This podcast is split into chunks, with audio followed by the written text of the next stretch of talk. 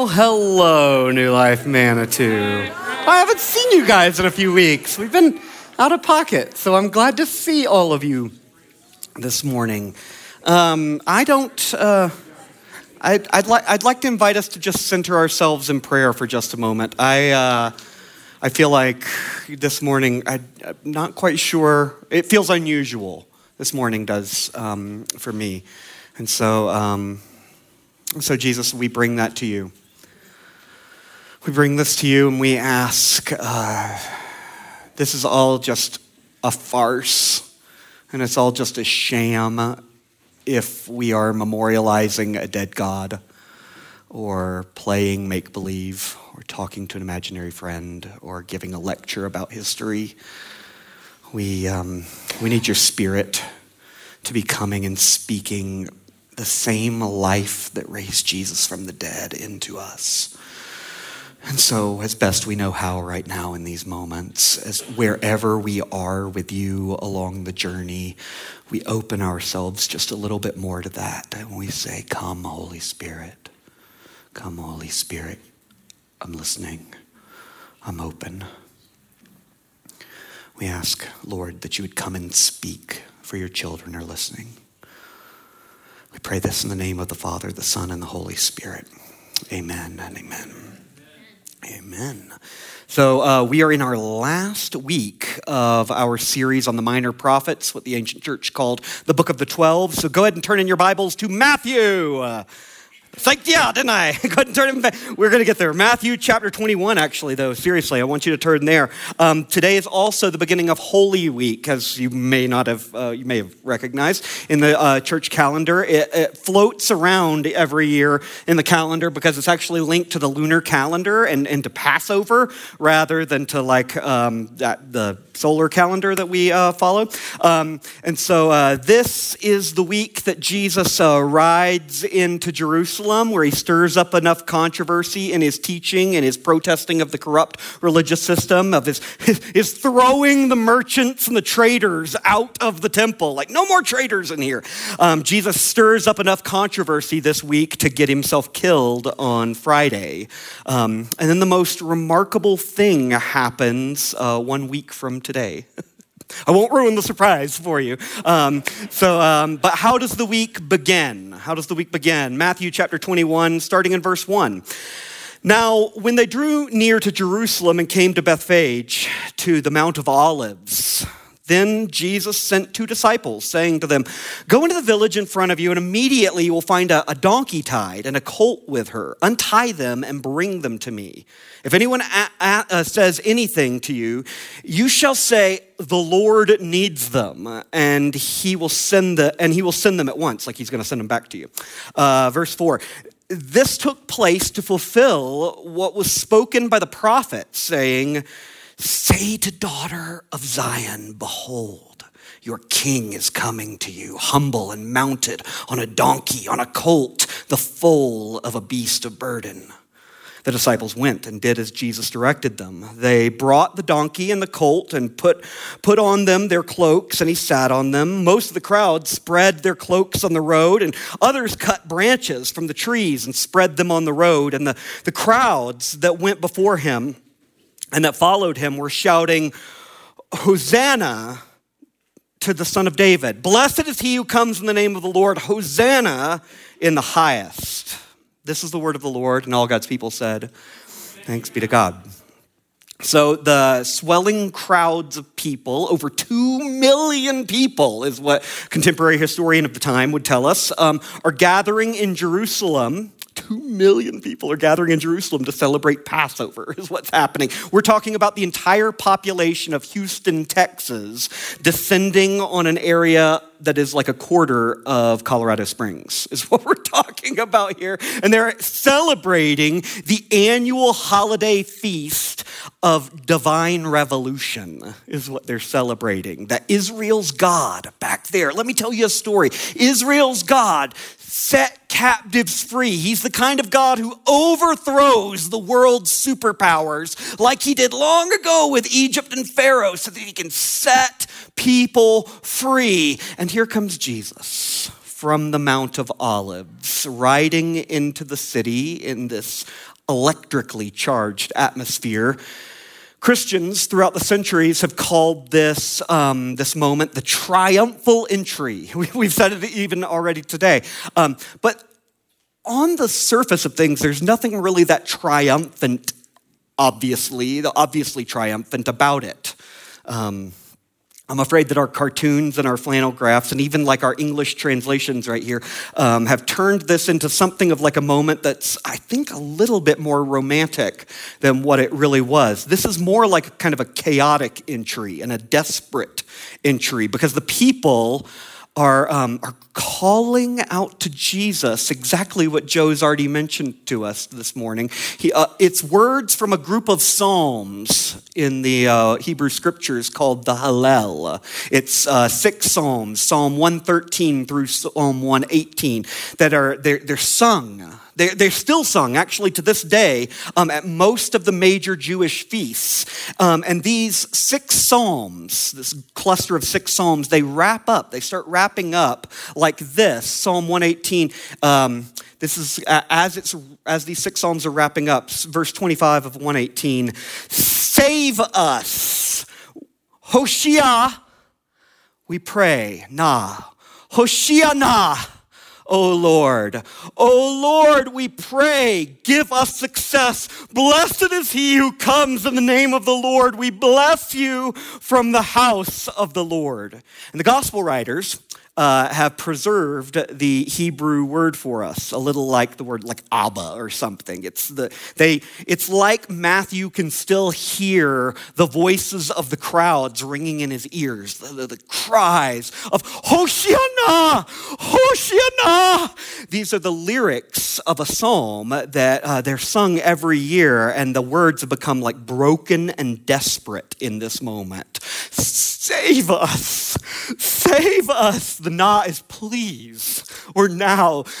Save us, O son of David. Verse 9. Are you the king? Are you the one that we've been waiting for? Have you seen that we're oppressed? Have you seen that we're in the end of our ropes? Have you seen how our enemies are enslaving us? Have you seen how we're hopeless? We are desperate. We're hurting. Hoshiana, Hoshiana, save us. In tois hupsistois. Hoshiana with the highest, is what he'd say. By the highest is maybe a way of translating it. Like, with all the power of the highest heavens, save us. This is not the dispassioned cry, uh, almost bored cry of people like looking at their watches and like gently waving palm branches and then like wondering, when can we get out of here to go to Chili's? Um, you know, like this is actually like the most desperate cry of the human heart, is what it is. Um, this has all the hope and fear and intensity and anticipation that we all like long for in our most honest moments. Um, we need things to change. We want things to change. Otherwise, I'm not going to make it. Help us. Save us. Hoshiana.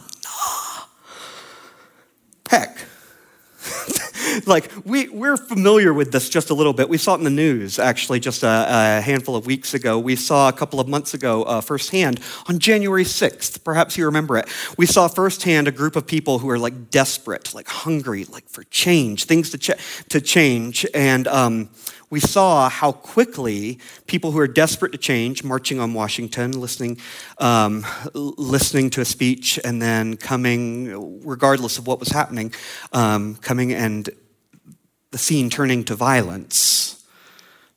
The desperation of, like, I need something to change, and it can quickly go south. It can go in the wrong direction. The crowds of desperate people can, um, who feel like they are oppressed, whether I'm not trying to talk about modern moment here. Um, they can turn violent quickly. The Romans knew about this. They knew that, vi- that crowds of people who are desperate and hungry and need something to change, um, they knew that this can become like a spark in a tinderbox and things can get out of hand really, really fast. And how many people are coming to a, to a place the size a quarter of the size of Colorado Springs. Two million people are coming to this place.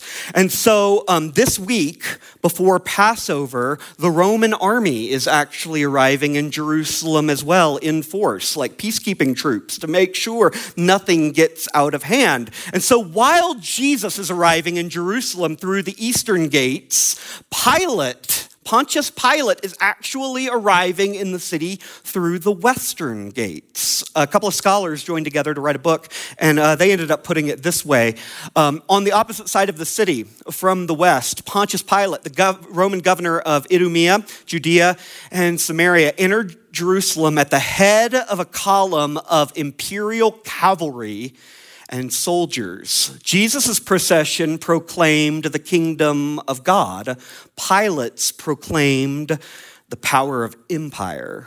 And so from the West, you have Pilate, the recognized governor, like, I'm the one in charge here. And he's like most likely mounted on like magnificent war horses of some kind. And from the East, you've got Jesus of Galilee, homeless, itinerant rabbi being hailed as king for some absurd reason, and riding on a donkey that he doesn't even own. Matthew says, verse 4, that all of this took place to uh, plerao, to fill up, to fill out, to um, what the prophet had said. And uh, the prophet that he's referring to is, of course, Zechariah. And so let's flip a couple of books back uh, in our Bibles to Zechariah. Matthew flips back to uh, Malachi, and then Malachi flips back to Zechariah. And um, the part of Zechariah that Matthew's actually referencing is what, uh, we, what we call chapter 9. Um, the chapter numbers weren't there, um, they were added like in medieval Europe sometime. Uh, but he's referencing chapter 9. But if you're flipping backwards, just go ahead and stop at the very end of uh, Zechariah, just like this page, like the very last page of Zechariah, um, chapter 14 uh, let's um, to understand what Zechariah 9 is about, we really need to understand like what the whole book of Zechariah is about. And that shouldn't be very hard because we only have a handful of minutes, and Zechariah is like the most difficult book in the Old Testament.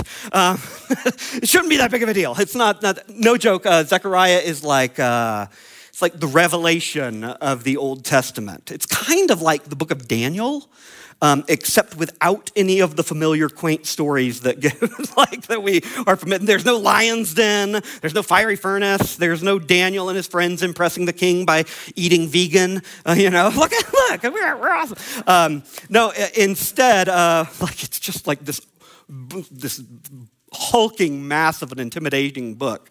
Um, Instead of familiar stories, you've got the first eight chapters of Zechariah are vision after vision of strange imagery. You've got like four colored horses, if that sounds familiar to anybody. Uh, you've got a giant flying scroll that's like three stories high. You've got women with stork wings carrying off another woman in a basket.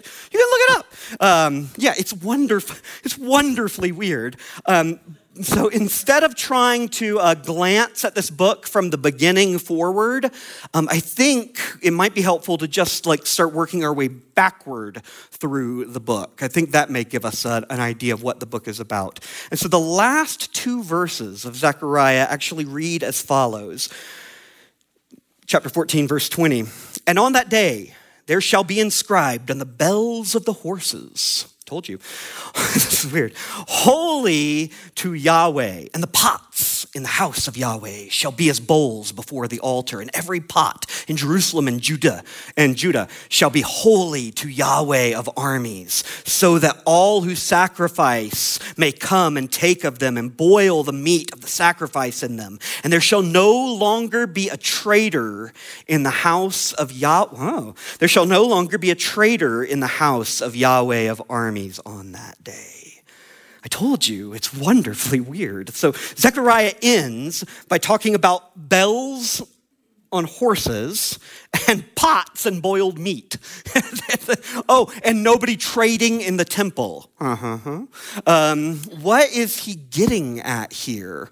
Well, if we back up just a little bit in this chapter, we're going to see that Zechariah is using battle imagery. He's using war imagery to talk about God becoming king over all of the world.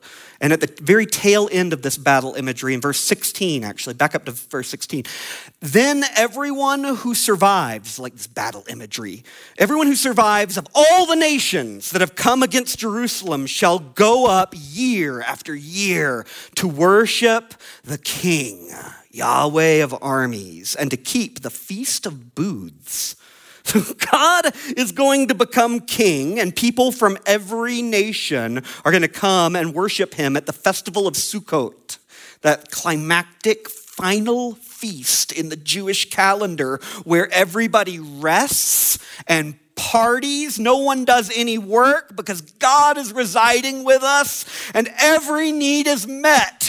It's like Eden every day. And that's the reason why the bells of the horses are holy, because those horses are bringing people from every nation to this cosmic party.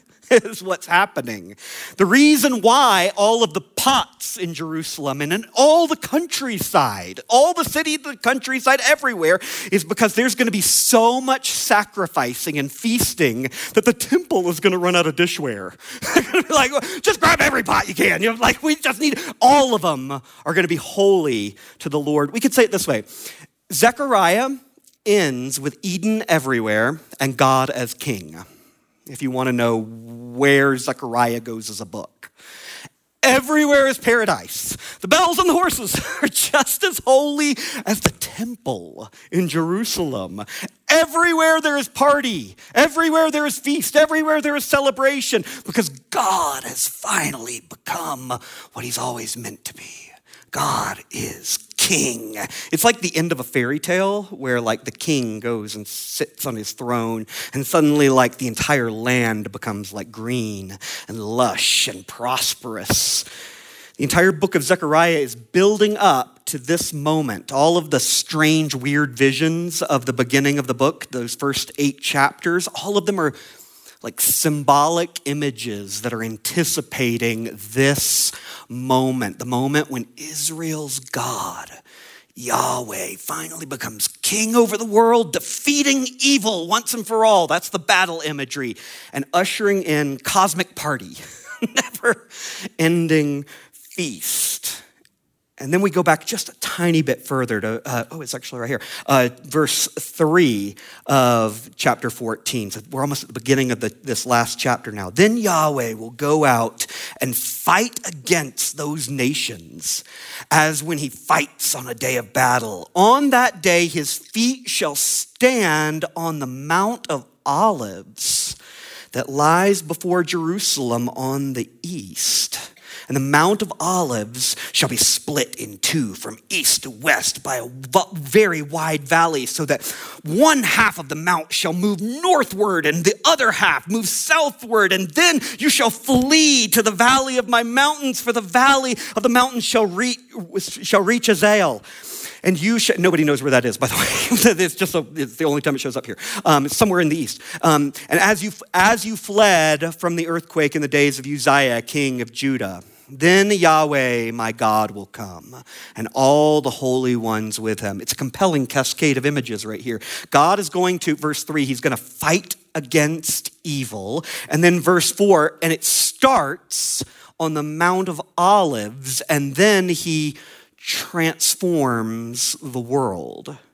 That's that's literally what the imagery is. It's like it's earthquakes. It's like tectonic plates shifting. It's north and south begin to like move away from each other. The end of uh, verse four, um, because in a new valley splits from east to west. God is terraforming.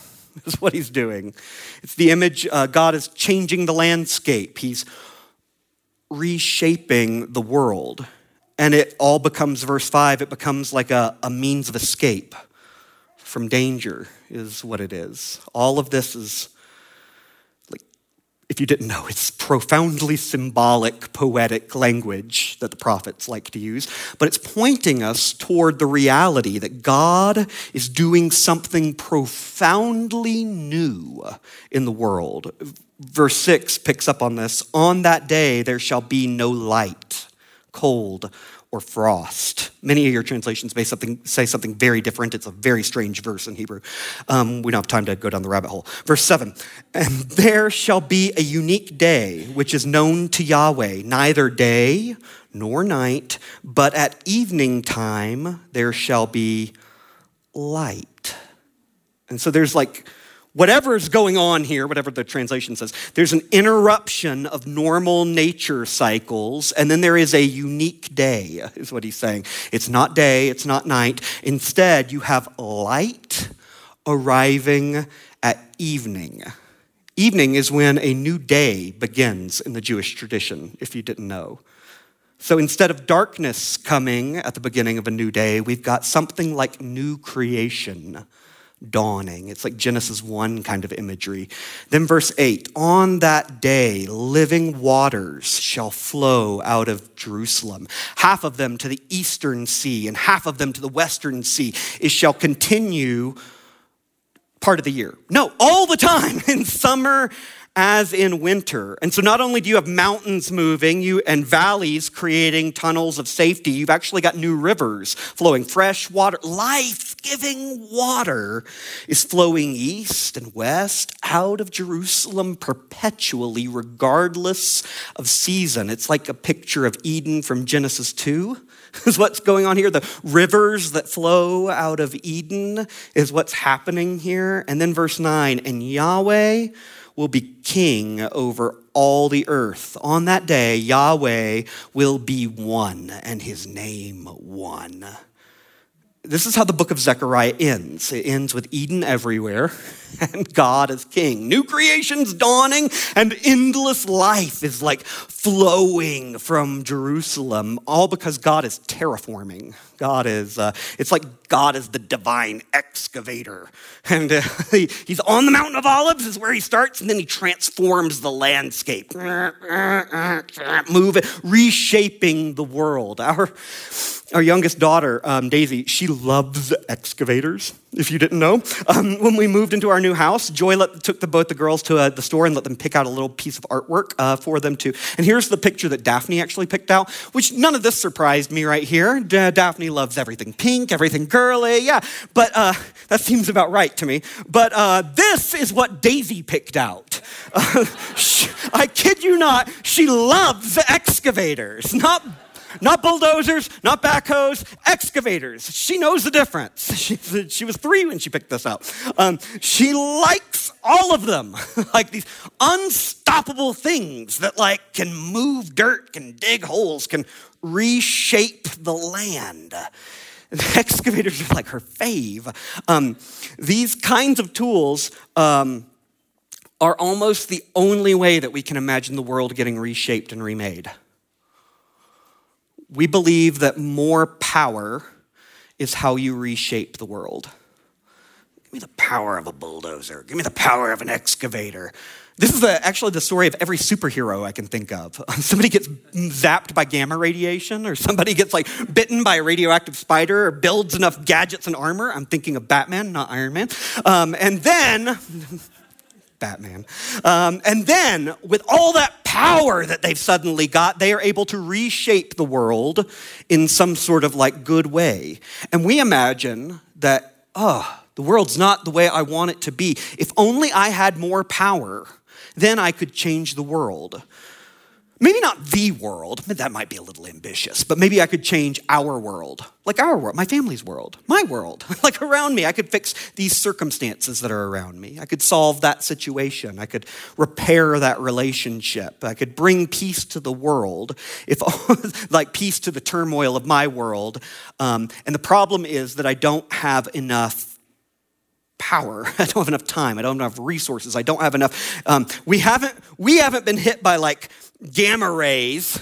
we haven't been hit by enough gamma rays, in whatever form that takes, to split the mountains north from south and to rescue those in danger and beat up the bad guys that need to be um, beat up. And so, what we do is we pursue those gamma rays. However, we can for most of our lives, most of our hours, most of our weeks, we're trying to get more like skills we're trying to get, like, if I'm just skilled more, if I just had enough money or resources, if I could just climb the network of people higher, if I could just network with people, maybe climb the ladder of my, of my career higher, we're like, we're building the excavator in some sort of way. We're putting together our power to solve whatever solution, whatever problem it is we think we have. And we're not necessarily doing it selfishly a lot of the times a lot of times we want to help other people. We want to steer, I want to influence so that I can steer culture in a, in a good direction. I want to, I want to influence for Jesus.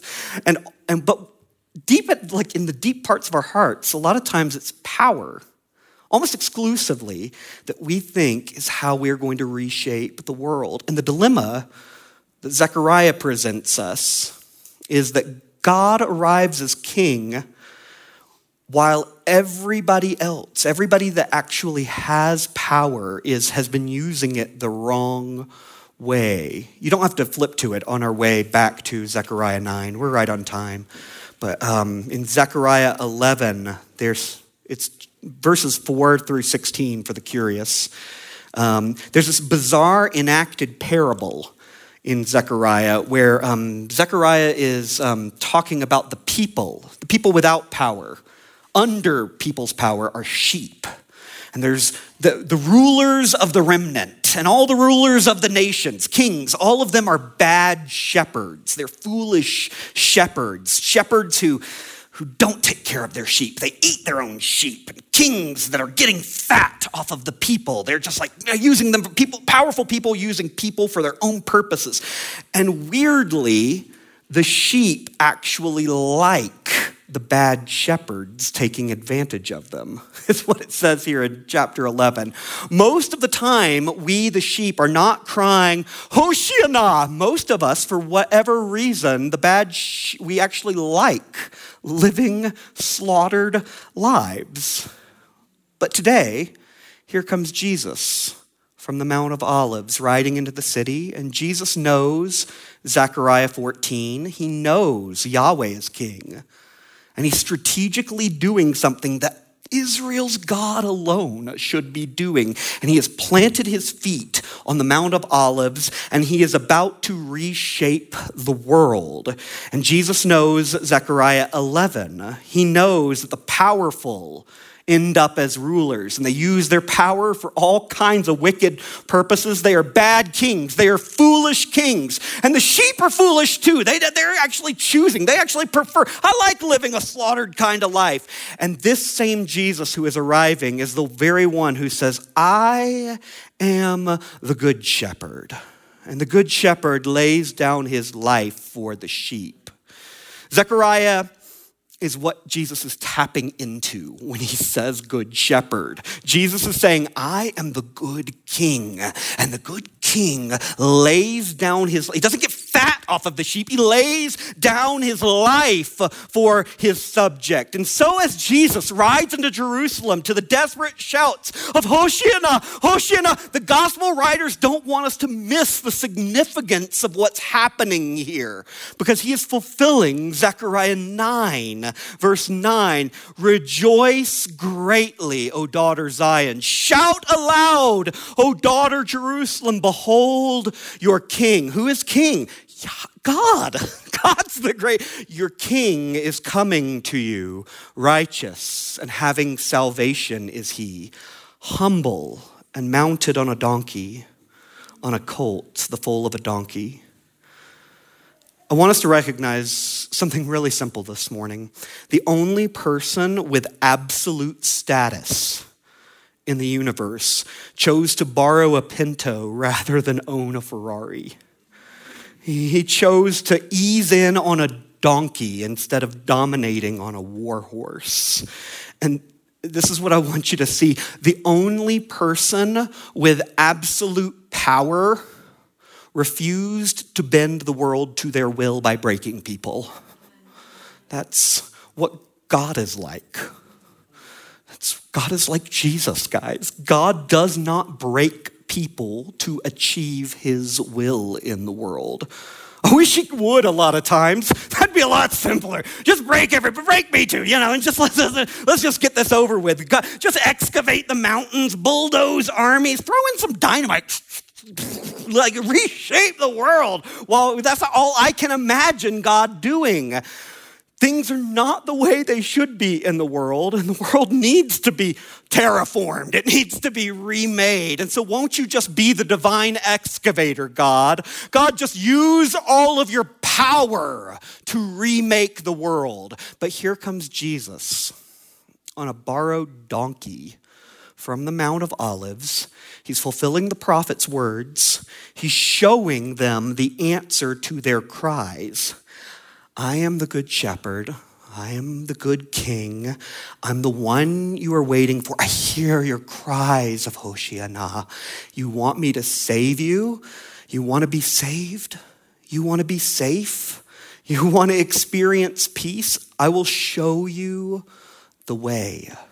I will show you what it looks like to finish the quote from earlier, Jesus' procession deliberately countered what was happening on the other side of the city. Pilate's procession embodied the power, glory, and violence of the empire that ruled the world, and Jesus' procession embodied an alternative vision the kingdom of God, humility, and nonviolence. So the western side of Jerusalem is swarming with all of the powers that we think reshape the world. You know, war, war horses and bulldozers and tanks. That's a triumphal entry right there. That's going to get some crap done in the world. And it makes the eastern side of Jerusalem look like a joke. Like Jesus' whole life of quiet, steady, faithful love, like it gets symbolized in a donkey ride. It's like he's wanting his followers to really understand and recognize that reshaping the world, truly doing it, reshaping the world is a slow and painful work, and it's of self giving love. That's reshaping the world is the slow and painful work of self giving love. And this lowly king, riding in a, on a donkey, he has managed to, like, he has managed to reshape the world in a way that Caesar, nobody has ever been, a, he, ever to ever managed to reshape the world. He has secured a kingdom. He is a people loyal to himself over 2,000 years uh, from, from when he rode in. He shows us what actually reshapes and changes the world. And then he says this to us through his scripture this is how we know love. Jesus laid down his life for us, and we ought to lay down our lives for our brothers and sisters. We have about two minutes left in the sermon, and I need you to lock in with me. I don't ask this very often. I need you to lock in with me for just a second. I'm telling you, I have this sense this morning. I never, I don't say this very often. I have the sense that there are two people here, maybe not individuals, but there are two kinds of people here this morning that I want to address. The first is the person who says, Nothing is going to change until I have more power. I just need more influence. I need more resources. I need more power. If, if I could just get an army and a war horse, some kind of excavator, then I could cha- change the landscape. But I'm just here to tell you this morning that the Good Shepherd had none of that. He had none of that. And he did not break people with power. He did not overpower his circumstances. He gave himself over to people in love instead of dominating over people with power. And if you're that first person, I just need to tell you that if you really want to reshape the world, like in a lasting, meaningful, positive way, lay down your life for your sister. Lay down your life for your brother. I'm not saying it's going to be easy. I can promise you that it's not going to be painless, but it is the way. It's the way to life for them and for you. The second person in the room, uh, it might be the same person. Um, this is the person who is finally desperate enough to, this is maybe the first Sunday that you've actually been from the depths of your heart crying, Hoshiana, save me. This has gotten unmanageable. I'm tired of being slaughtered and eaten. The landscape of the world has to change. And the Spirit of God is agreeing with you this morning. The landscape does need to change. And it starts with the inner landscape of you. Maybe the world around you isn't shifting yet, maybe it's not shifting yet because the Spirit is actually terraforming the world inside of you first. You lay down your life for them, is the invitation. And this is how your life gets terraformed because Jesus has lays down he lays down his life for you. I need you to hear this morning whoever you are, you are important and valuable and loved beyond anything you can conceive. God loves you endlessly. And, and the first thing that God is interested in reshaping and forming is He's interested in reshaping the world within you. And I know that's painful.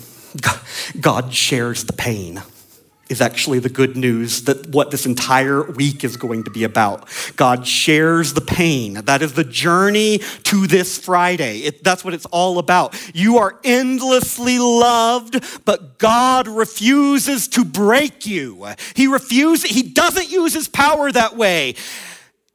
He wants you to be a child and whole and complete. And so you can yield this morning.